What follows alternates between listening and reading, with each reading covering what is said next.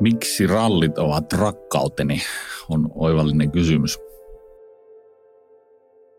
Se lapsuuden ja nuoruuden ja sitä kautta myös aikuisia, niin kuin se ympäristö, niin se on ollut aina täynnä rallia. Isä on tehnyt jo ennen kuin minä olen syntynyt 81 vuonna, niin tuota, sitä ennen jotenkin Jyväskylän suurajoja ja sitä kautta on aina hengittänyt rallia – sitten jossakin kohtaa velipojat innostu ajamaan rallia sitä ennen joka mies luokkaa. Joka oli tämmöinen roskapönttö autojen siihen aikaan niin kuin kilpailu hiekkamontuilla, mutta sitä kautta niin kuin ralli on ollut aina osa elämää ja se on tänä päivänäkin. Se on hauska, miten se niin kuin muuttaa muotoonsa toki niin kuin näiden, näiden vuosien aikana. Että tälläkin hetkellä mulla on kaksi isoveliä ja kummatkin tekee niin kuin Toyota Gazoo Racingille niin työkseen rallin ympärillä. Eli, eli se, että, että on monenlaisia ammatteja, että se ei ole yksi oma välttämättä se kuski-ammatti, mitä sieltä on, on, on niin saatu. Että ne, ne on tuota, kaikista huolimatta kaikki kolme periaatteessa niin kuin ollaan niin kuin, ää, ralliammattilaisia. Tosin tehdään vaan muunlaista työtä.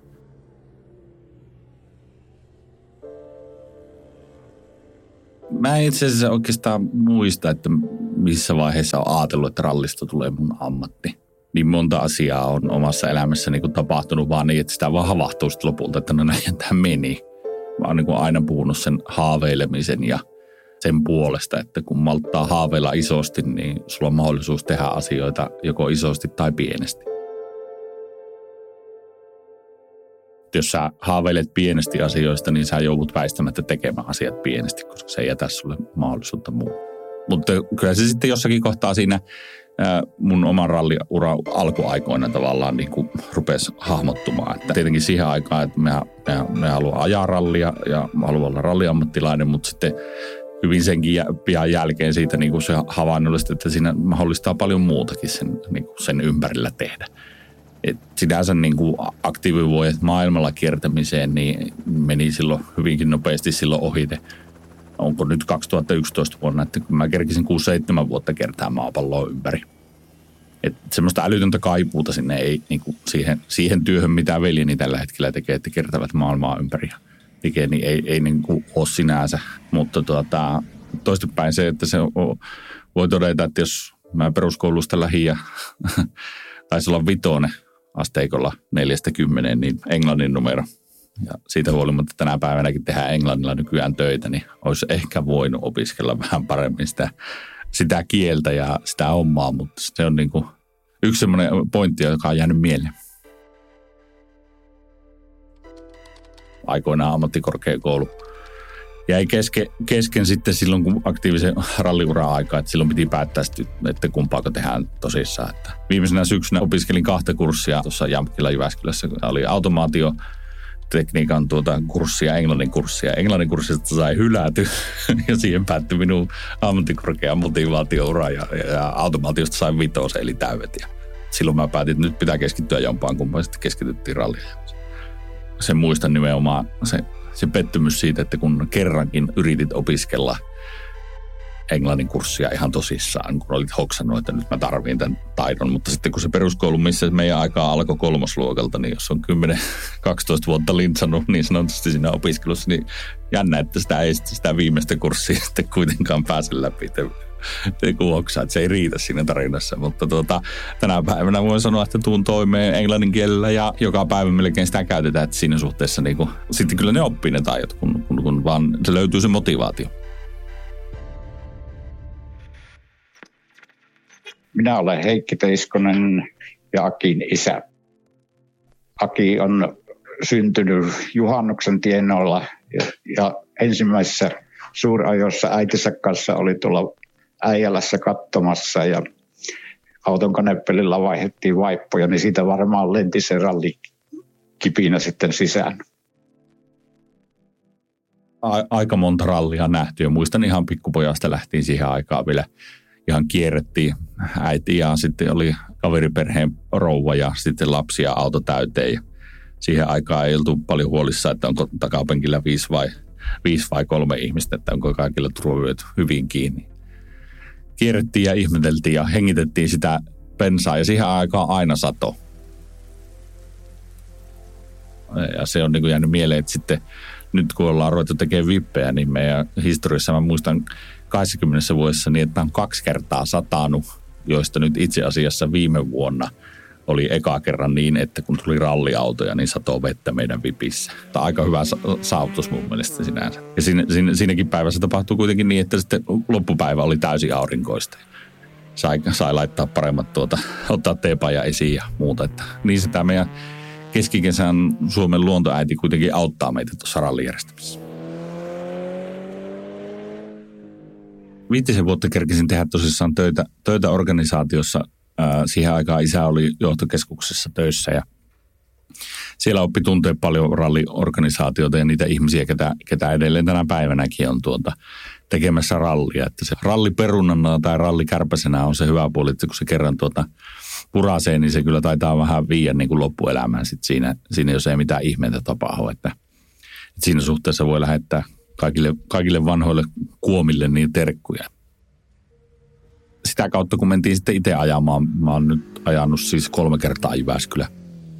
Ja keskimmäisenä, eli toisena kertana, voitin ensimmäisenä Subaruna historiassa niin kuin N-ryhmä luokan siellä ja sieltä jäi mieleen Ouninpohjan iso keltaisen talon tuota hyppyrissä, niin 43 metriä hyppäsin Subarulla.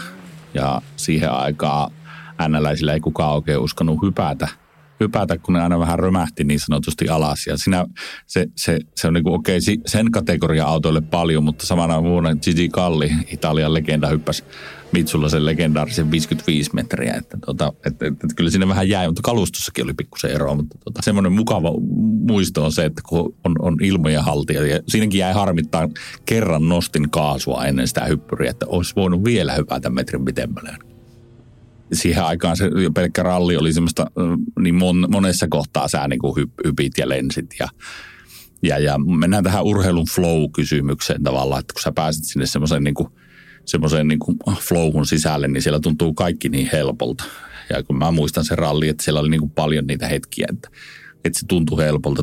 Kaiken kaikkiaan, jos mietitään ralleja ja, ja, ja sitä urheilun, urheilun flowta, mikä se on itse asiassa siinä urheilussa se kaikkein koukuttavin voima – on, on se, että kun sä jotenkin niin kuin meet semmoiseen, semmoiseen maailmaan sillä parhaimmillaan sillä ralliautoratissakin, että, että se niin kuin aika hidastuu ja sä olet, sä olet sen asian päällä ja mitä tahansa sä teetkään, niin sä teet oikein ja se on ehkä se, niin kuin se koukuttavin juttu sit siinä, että, että minkä takia sitä haluaa ja tekee uudestaan ja mitkä ne on ne tavat, joilla sä pääset siinä urheilussa semmoiseen flowhun että kun saadaan ne olosuhteet riittävän niin kuin stabiiliksi siellä muussa elämässä ja kaikessa, niin, niin, niin sulla on niin kuin mahdollisuus siihen semmoiseen avautumaan mustaan aukkoon ja siihen poimunopeuteen hyökkäämiseen, niin tota, vaikka rallin parissa, niin se on sitä niin kuin urheilua ja ralliurheilua parhaimmillaan. Mutta kyllähän niin kuin VIPin järjestämisenkin parhautta on sit se, että ollaan vähän sama kuin siinä urheilussakin, että, että halutaan näyttää, että me ollaan niin kuin moni sanoo, että, onpa, että ei tuo onnistu tai ei, ei, ei, noin voi tehdä, niin sitten vaan niin saadaan ja onnistutaan, niin kyllähän se on niin palkitsevaa sitä kautta. Että voidaan siirtää vaikka kolmeapuoliset ihmistä helikopterilla johonkin paikkaan tai muuta, niin tuota, eihän se ole kuin hyvä suunnittelu, niin se onnistuu.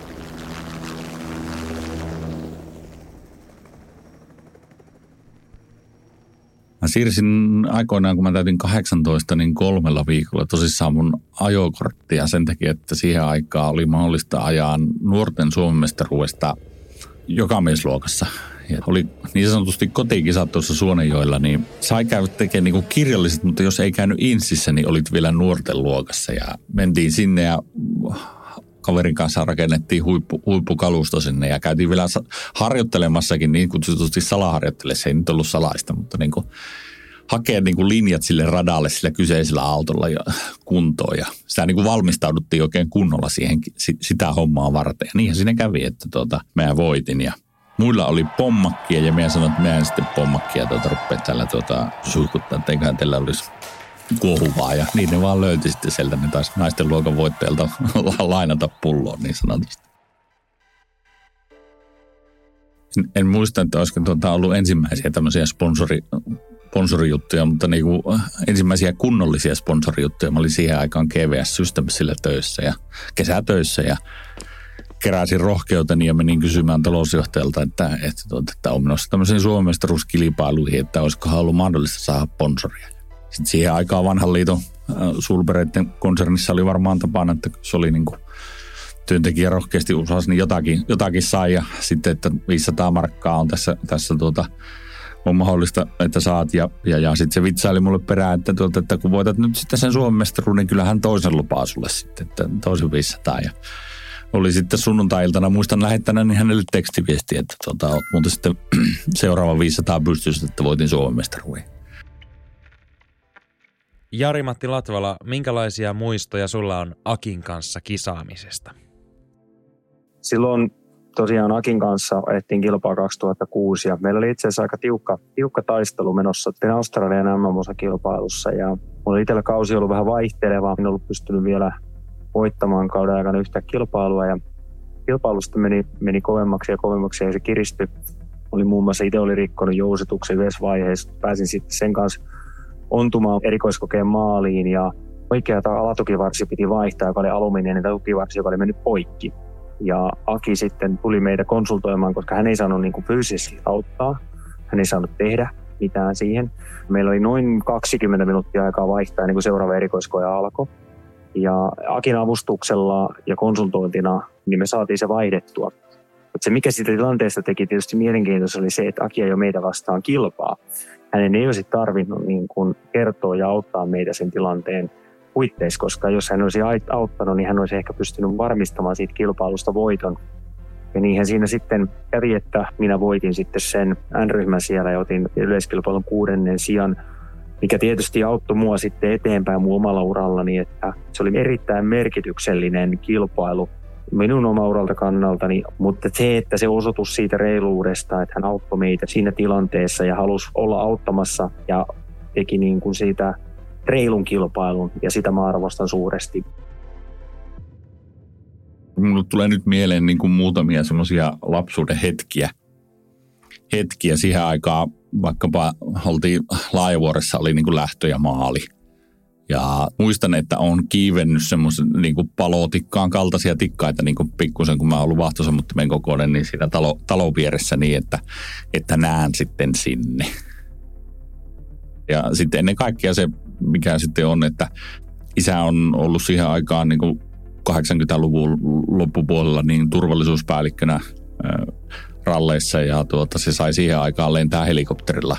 Kyllähän se tuntui pikkupojasta aivan mahtavan kahto, että iskä on helikopterissa. Sen muistan, että silloin on ajatellut varmasti, että tuonne minäkin vielä joskus pääsen tai haluan. Sitten lopulta sen verran paljon purassu, että nyt on pari vuotta ollut omakin, omakin lentolupakirja. Jos halutaan tehdä maailman parhaan rallin, maailman parasta vippiä, mitkä ne on ne keinot ja jutut, millä niitä tehdään, niin silloin kun innovoidaan ja tehdään jotain erilaista ja uutta, niin silloin sun pitää pystyä niin kuin tarkastella niitä asioita hyvinkin kriittisesti ja hyvinkin eri näkökulmista siitä, että mitenkä, mitenkä tuommoista tapahtumaa oikeasti tehdään. Ja siinä ehkä semmoinen niin kuin sopiva hullun luovuuden ja semmoinen, että ei aina – katsota siitä samasta kohdasta sitä asiaa, niin on niin se rikkaus, joka, joka ehkä siinä ralliajamisessakin on se, että siellä tulee välistä se lähtee vesiliirtoon ja sun pitää se korjata se tilanne siinä hetkessä nyt ja, ja, ja tavallaan sillä tavalla on luonteeltani semmoinen ihminen, joka ei niin kuin hätkää muutoksista, vaan aina ollaan niin ratkaisukeskeisiä siihen, että pystytään niin kuin miettimään, että millä tämä asia ratkaistaan. Että joskus olisi hyvä jäädä miettimään, että miksi ne paskat on housussa. Eikä niin, että pyyhkäisee vaan äkkiä pois ja jatkaa, jatkaa menoa.